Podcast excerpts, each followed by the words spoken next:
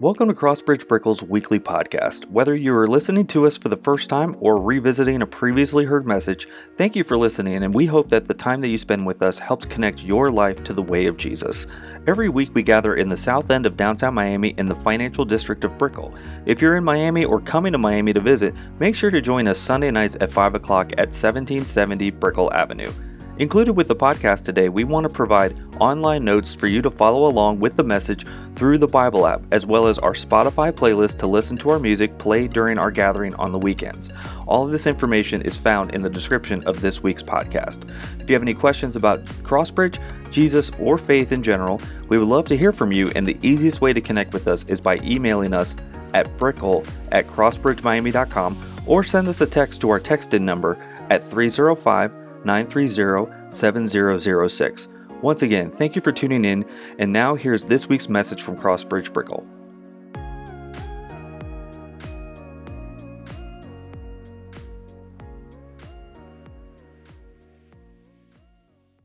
And when they saw him, they worshipped him, but some doubted. And Jesus came and said to them, All authority in heaven and on earth has been given to me. Go therefore and make disciples of all nations, baptizing them in the name of the Father and of the Son and of the Holy Spirit, teaching them to observe all that I have commanded you. And behold, I am with you always to the end of the age. This is the word of the Lord. Thanks be to God. You may be seated, church. Will you pray with me?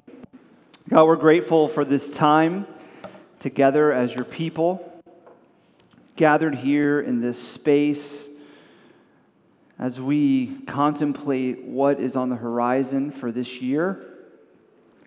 Lord, many of us are excited, many of us are anxious. Some, for some of us, the year started off great, for others, uh, with pain and difficulty.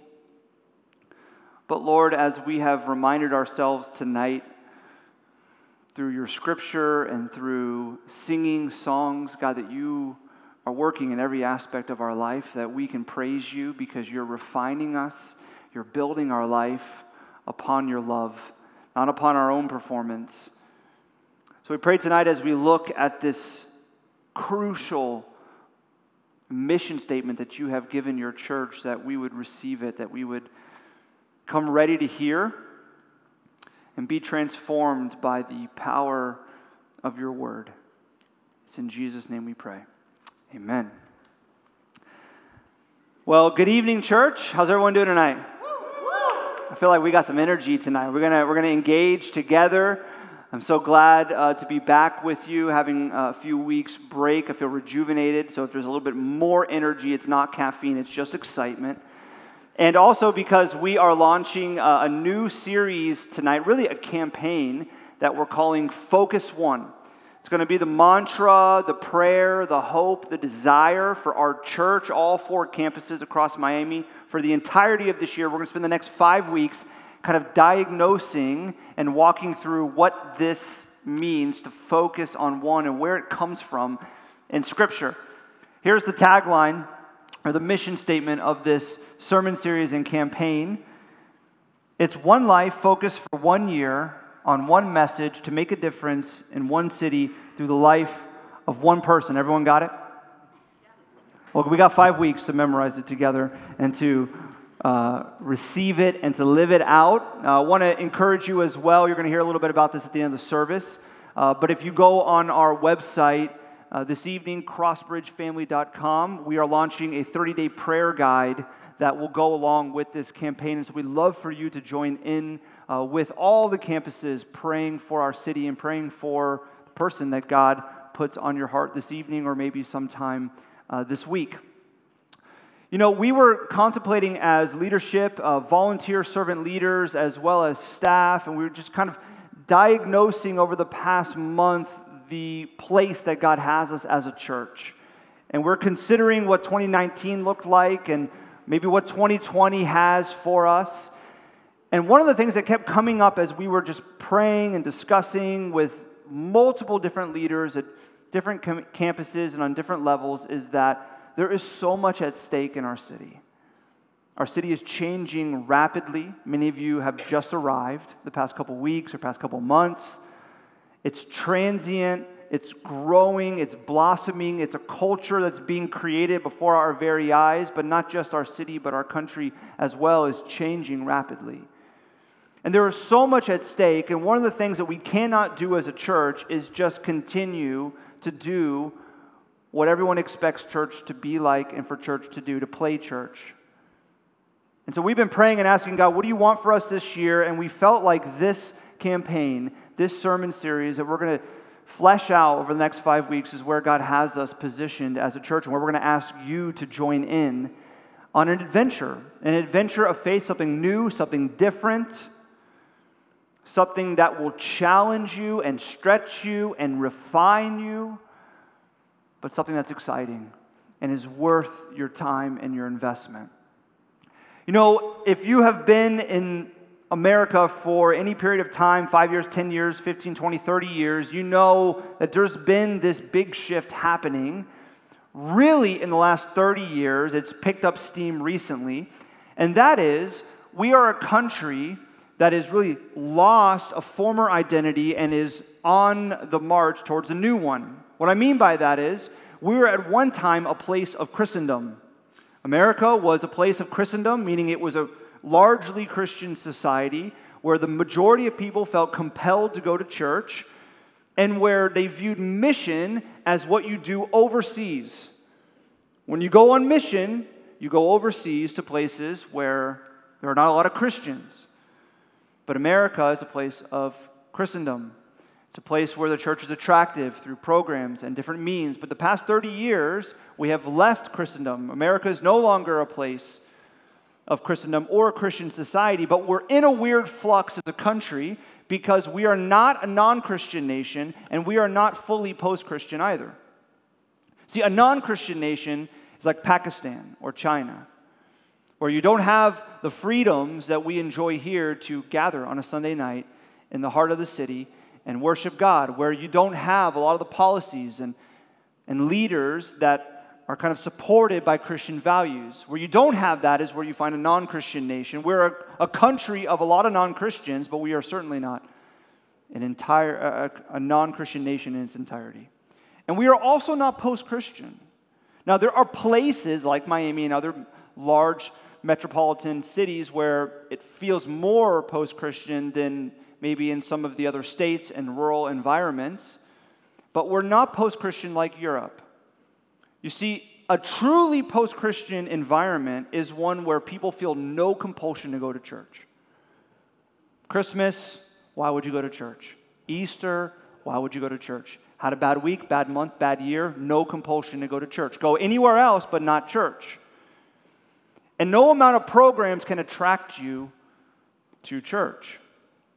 See, we're not there yet. Many places in the country, many people in different cities. Maybe that's you here tonight. You're here out of some compulsion. You were kind of raised in a Christian environment. It, it feels right to go to church occasionally, maybe when there's a, a bad week or a bad month or to start off a year. Many people in our country still feel compelled to go to church, and many churches still are seeking to attract people through programs. I want the best kids' ministry, the best music, the best performance, the best ministries, the best services to members, and if we build it, they will come. You see, we're not fully post Christian and we're not non Christian. We are formerly a Christian society of Christendom that's on the march to a post Christian culture. Places like Miami, we feel that maybe more strongly than other places because our culture is changing so fast. Do you feel that? It feels like the culture is changing, not every five years, but maybe every two, and maybe it's shrinking to every one or every month, even. I mean, think about five years ago, 2015. I don't even know what happened then. but I can I know that the way that we see things, the way that people interact, the things that are good and right, they, all these things have changed. And they're changing before our eyes. Not only that, but the youngest generation, Gen Zs, we maybe got some of them in the room, use Zoomers, Zoom Zoom. Don't understand why it's Gen Z. It sounds kind of cool. But Gen Zs are the most irreligious generation in the history of America. They are three to four times more likely to be atheist or agnostic than any other generation ever in American history. And the church in America, depending on the study that you look at, between 65 and 80% of the church is declining. Every year, losing people, churches closing their doors. 65 to 80% of the church in America is declining. We are on our march towards a post Christian culture. And so, we cannot just do church the same. We want to take Jesus' words seriously. We don't want to just sit around. We want to embark on an adventure of faith. There's a story I love by a man. Uh, it's about a man, and his name is Larry Walter. How many of you are familiar with Larry Walter? Okay, this is going to be awesome. No one. His nickname is Lawn Chair Larry because Lawn Chair Larry had a dream when he was a child. And this is a true story, by the way, that happened in the early 80s, around 1982. He lived outside of Los Angeles, and he always wanted to fly. And so when Larry was old enough, he enlisted in the Air Force, and his dream was to be a fighter pilot. Unfortunately, Larry had poor eyesight, and so he would never be a fighter pilot. So he left the Army and he moved back home, and he just kind of went on with his life, but he never lost the dream of flying for himself. So one day, he's with his girlfriend, he's driving in his neighborhood, and he sees the familiar Army Navy surplus store. And he pulls in and he's perusing the aisles and he sees large military grade weather balloons. And then he tells his girlfriend, I have an idea and I want you to finance it. And she said yes.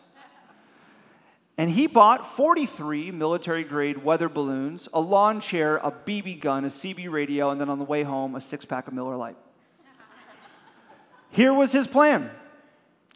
He was going to go and figure out how to fly in the lawn chair with the military grade weather balloons attached to it. His girlfriend said, Let's do it in the backyard. She spent about $4,000. They spent $3,000 on helium.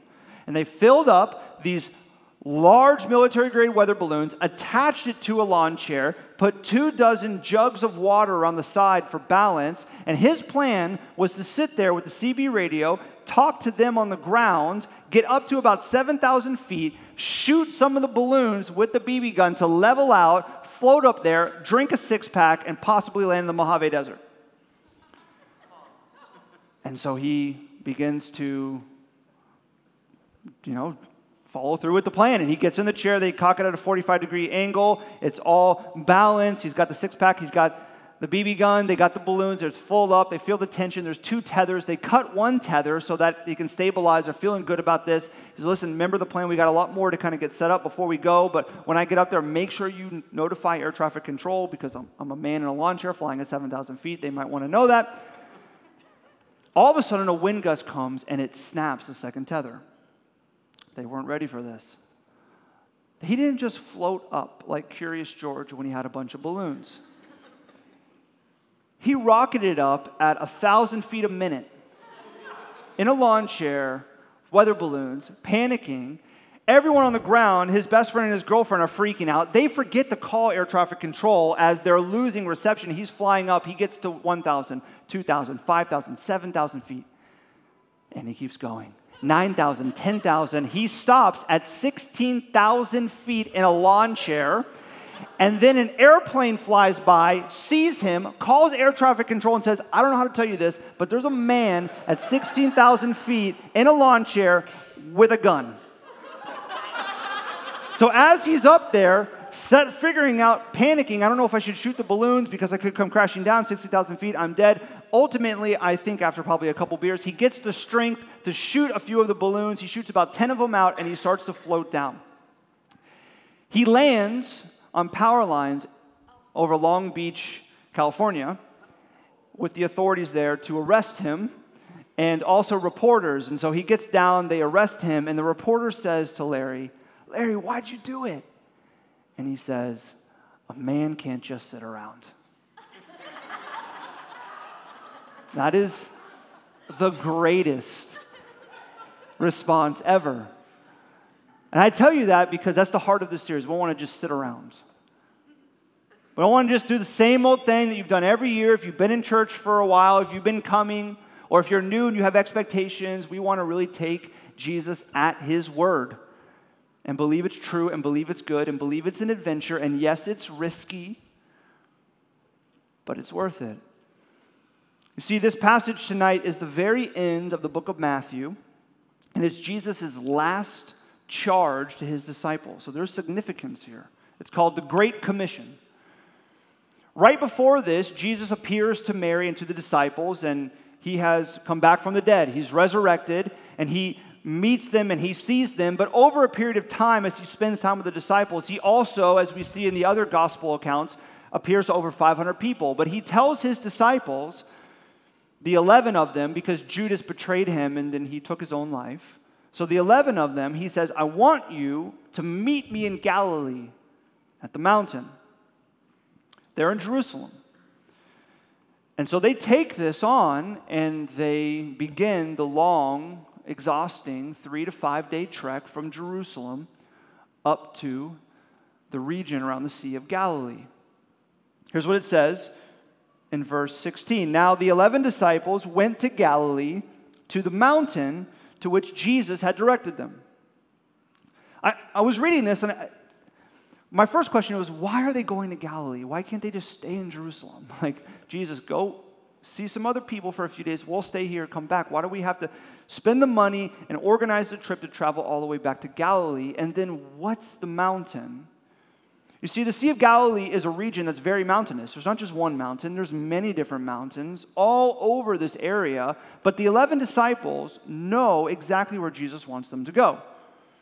Jesus says, Go to the mountain, and they know where it is.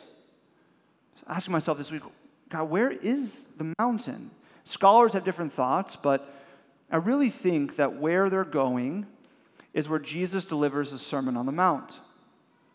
You see, earlier in the book of Matthew, Matthew chapter 5, 6, and 7, Jesus delivers the greatest sermon ever on the mountain in the Sea of Galilee with his disciples there and then many others listening in, and he shares what the kingdom of God looks like, the qualities of the kingdom of God, the concerns of the kingdom of God, and how God's people should look. If you call yourself a citizen of God's kingdom, a believer in God, a follower of the Messiah, Jesus Christ, this is what your life will look like. These are the things that will be the virtues and values that you follow. So I believe that he's directing them to that very place for a very important reason, and that is he's going to charge them to not focus inward, but to live their life focused outward on others. You see, I think Jesus understands something about us, and that is we will take all the time in the world to focus on ourselves before we focus any energy on someone else. How many of your New Year's resolutions are focused on someone else? Instead of being focused on your own personal growth and development and health and well being, how many of your resolutions are geared towards serving and caring for and helping someone else? See, we focus on ourselves easily. It's as if Jesus is saying to his disciples, What I'm about to tell you is so important, and I want you to take it as the most important charge that I give you, because if you want to see the qualities and the concerns and the character of the kingdom of God grow in you, you have to follow what I say here. You have to focus on others to see the righteousness and holiness and goodness of God grow in you. If you focus on that, it's not going to work. But if you take my commission, you will see that grow in you. It's focusing their eyes outward. And so it says, when they saw him, they see him there on the mountain as they're trekking up, they worshiped him, but some doubted. So interesting what they include in Scripture. The 11 disciples see Jesus, and Matthew says, Some of us were ready to worship. Some of us were ready to receive whatever Jesus said, give our life, offer anything, whatever. We were going to take it up and we were going to run after it. But some of us doubted.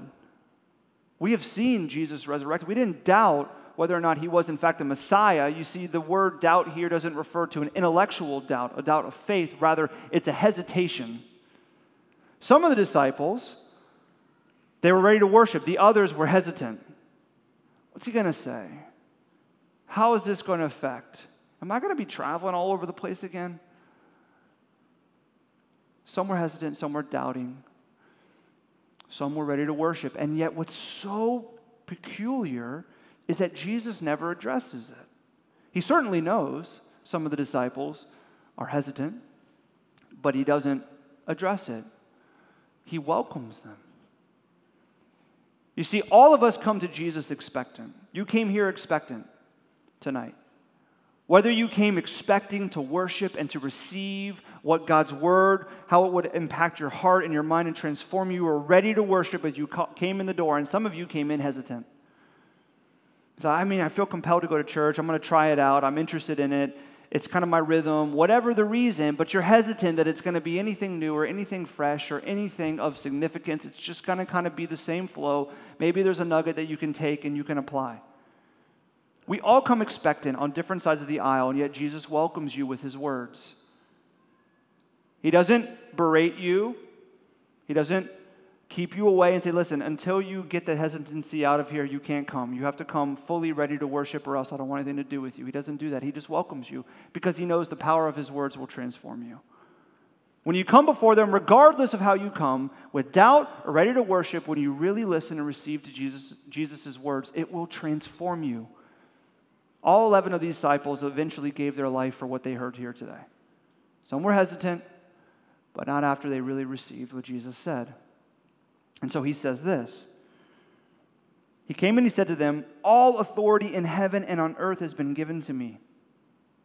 Go, therefore, and make disciples of all nations, baptizing them in the name of the Father, and of the Son, and of the Holy Spirit, teaching them to observe all that I've commanded you. And behold, I am with you always, even to the end of the age. Jesus says, all authority on heaven and earth has been given to me. I'm the Messiah. You saw me days ago crucified, and now you see me alive again with you. You know what I say has authority, and has authority over all heavens and all earth, and I want you to receive this mission go and make and baptize. Three words that jump out go and make and baptize. The first one, let's look at go. He says, Go as sent people. Go to all the nations. Go to people. He sends them out. Do you believe that you are sent to the people in your life? That God sends you. He tells you to go to your office. He tells you to go to your neighborhood. He tells you to go to your friends, to your family, to your condo, to that coffee shop that you go to every morning to survive. He tells you to go there, He sends you there. He sends you out to the people around you, the people that intersect every aspect of your life. The God who has all authority in all heaven and earth tells you to go to those people. What do you think would happen if just us in the room took that on and really received it? I said, I'm going to believe that, God. I'm going to believe that you're calling me to go to the people in my life, the people that intersect with the different as- aspects of my life and in different environments of my life. I'm going to really believe, God, that you're calling me to go to them and to interact with them. What would happen if we lived like that? It would be something like revival, something like an adventure, something like different and exciting. What if we went? I was asking myself this question why do I not always go? Why do we as the church often not go to the people in our lives, in our work, in our neighborhood, our friends? Why? Maybe many reasons, but I think one of the main reasons, and if we're all honest, we would agree, is probably because of comfort. We're comfortable. We're comfortable with the system of belief and purpose and community that we have fashioned for ourselves or we're working right now to make it more comfortable. We want our system of belief and our purpose and our community to be comfortable. You see, by every metric, organized religion and the engagement in organized religion in America is declining, massively declining. People expect more of the same. They think that the message of Jesus is about rules that you apply to your life to make your life a little bit better, to make you more positive, to give you a little bit more of a motivation into work, whatever it may be. And that church is the same old thing. There's nothing exciting, there's nothing adventurous. If you want adventure, if you want excitement, go somewhere else, but certainly don't go to church. It, it's obvious why people see no need to engage with the community of God's people or with Jesus' words because it feels like more of the same. But what's so interesting is that people are not leaving the church for wickedness, they're actually leaving the church as America goes from a place of Christendom to a post Christian culture for a religion that they fashion for themselves. The Gen Z, the Zoomers, Zoom Zooms, they are three to four times more likely to be atheist or agnostic, but they're actually at the same time probably the most moral generation in the history of America. They're more likely than any other generation to not fight, not drink, not use hard drugs, and not have premarital sex. It makes no sense. Wait, they're less likely to do these things, but then they're also less likely to believe in a God or to engage in the words of Jesus. Why? It's because we, as people, not just those out there, but the, us in here as well, we're in the same boat. We are comfortable creating our own system of belief and purpose and community that feels right to us. It feels like it's for our own good and our own personal development. You see, many people are leaving faith, they're leaving church because now politics is their religion. You see that? Work is their religion. Yoga is their church. CrossFit is their church. Sabbath is not looking at your phone for a few hours. Right? We're reinventing all of these things to create our own system, and we are in the same boat. We view church not as something that is exciting and God is going to speak as God's people gather and God's word is a definitive truth that I I'm to listen to and really to apply to my life, all of these things become optional to us as we build our system. And especially the community of God's people. The community of God's people is too messy, is too diverse. It's not a lot of people that I would actually ever want to hang out with. And so I'm not going to engage in that. I don't want to kind of take Jesus at his words in that sense. We're comfortable. And so we're not sent. But what if we were? What if we weren't so busy recreating religion for ourselves that we just followed Jesus' words? We saw ourselves as sent people, people who gather together and are sent out. God never calls someone in without sending them out. You're never called into God's family, into relationship with God, and not sent out. Every one of us in this room is sent out to people. And we're sent with confidence. Because God has put every single person in your life in your life for a reason, even the people that you avoid. He's given them to you. He sent you out, and He sent you out to make, to make disciples. This is where a lot of us are like, okay, you had me on the, the go because I can be kind to people. I can be nice to people. You know, I, I can say hi to that person that I always pretend like I don't see. I can do that. But make disciples, I mean, What does that even mean? Make disciples. Unfortunately, in the church, we've made discipleship a program. Discipleship is a program in the church, and this is what a lot of us think. Discipleship is a seasoned, mature Christian who meets and mentors a new or younger Christian in their faith and teaches them how to read the Bible and how to apply spiritual disciplines to their life. I'm not going to ask you to raise your hand, but how many of you think that's discipleship? It's not. Is it good? Yes. Should we have that? Mentorship? Yes. Is it discipleship? No, not really at all. I mean, it's taking verse 20 out of context and it's taking it in a good way, which is to teach them to observe all that I've commanded you, but it's not what Jesus has in mind. Who does Jesus have in mind here? He says, Go therefore into all the nations and make disciples baptizing them in the name of the Father, Son, and Holy Spirit. He's sending the church, the followers of Jesus. Disciple means follower of Jesus. He's sending the followers of Jesus to people who don't know Jesus. Now, he's not sending you to the person on the other row. He's calling you to make disciples of people who are far from God, who have created their own system of belief and purpose and community apart from Jesus. That's who he's sending you to, to make disciples of them. And this is where the real issue kind of arises, I think, for most of us, is that in order for us to take Jesus at his words and go to people in our lives and seek to make disciples of people who do not know Jesus, we have to let them into our lives. That's the hard part. We let in people that we vibe with, that we like. We let in people that we're romantically interested in or we marry. And we let in people that will benefit us. And then when we let them in, let's be honest, we're very careful with how we maintain those relationships.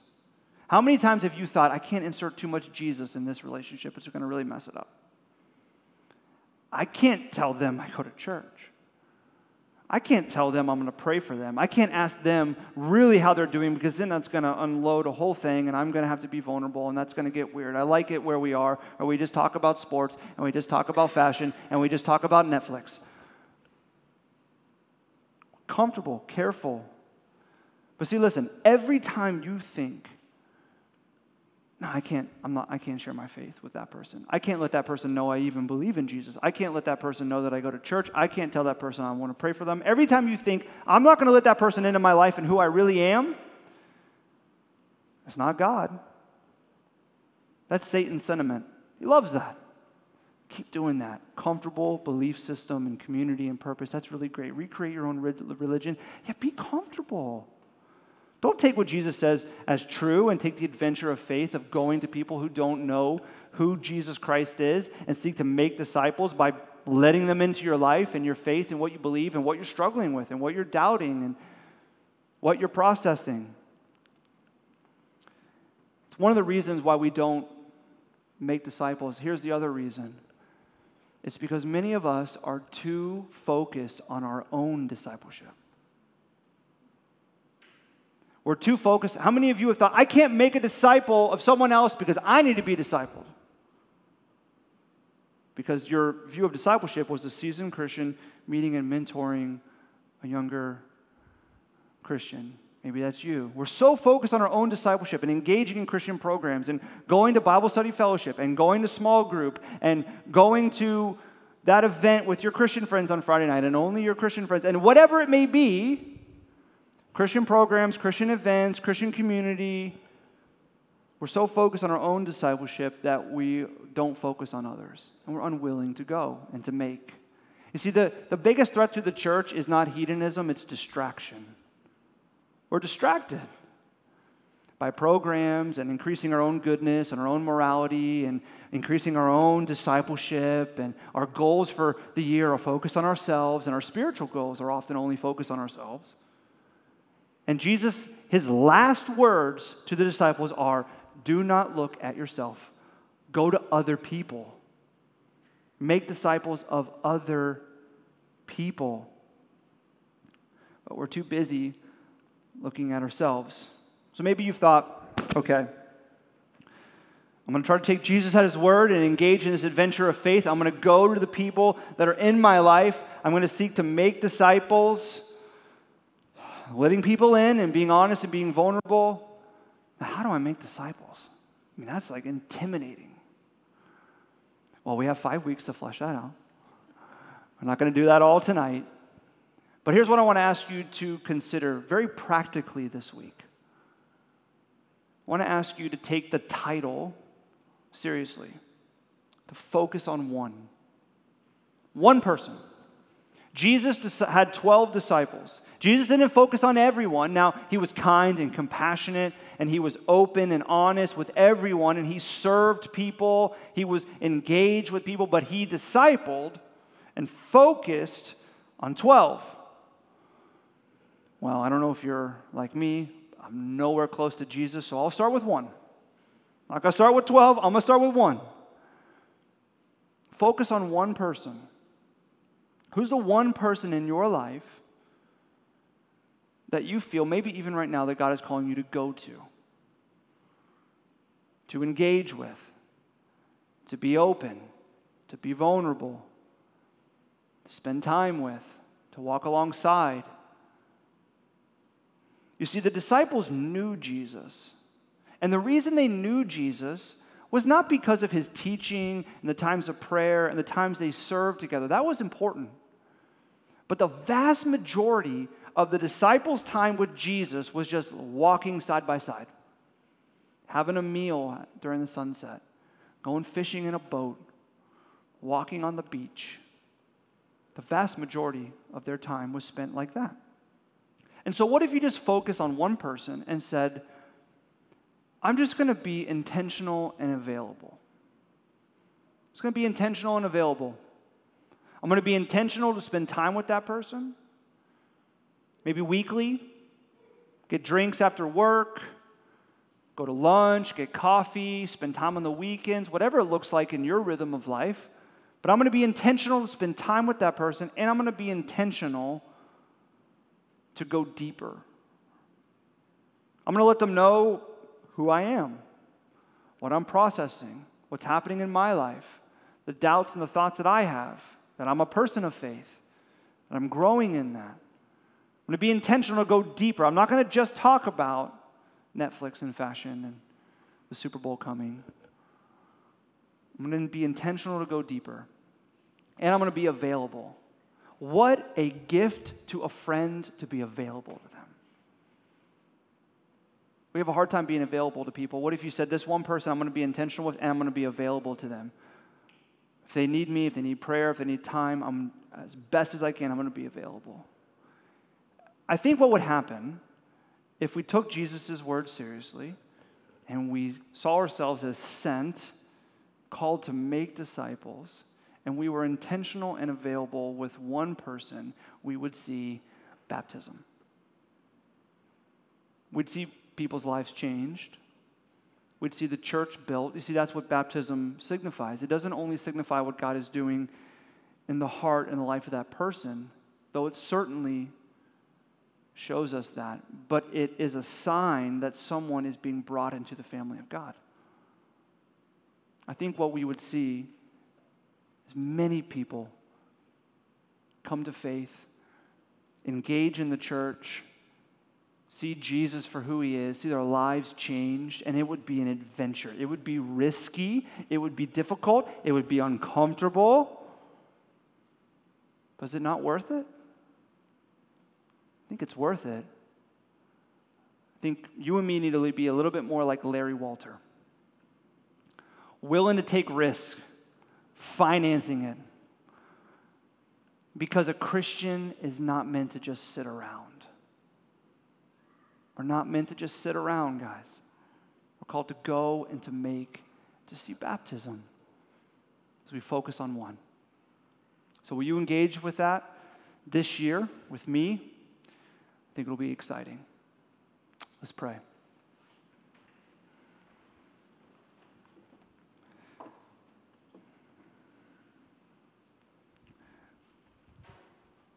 God, we are distracted people. I know I'm distracted often by everything else in life. I'm distracted by leisure, distracted by the next goal to accomplish and work. I'm distracted by just maintaining a comfortable relationship with people. God, I pray for myself and for all of us here tonight that you would just cut through the distraction with your transformative truth and the beauty of it.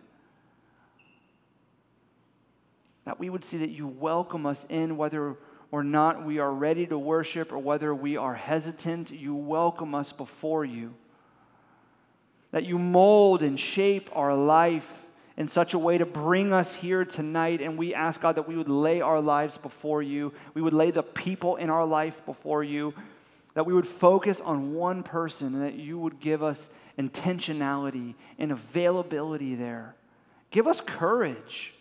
Make us uncomfortable and okay with that. pray that we would trust you, God. That the adventure of faith that you call us to is exciting and worth it just to not do more of the same and sit around, but to go and to make and to baptize. Would we see many baptisms this year, God? People's lives changed and called into the church because that is the greatest joy for us to see and experience that. It's in Jesus' name we pray. Amen.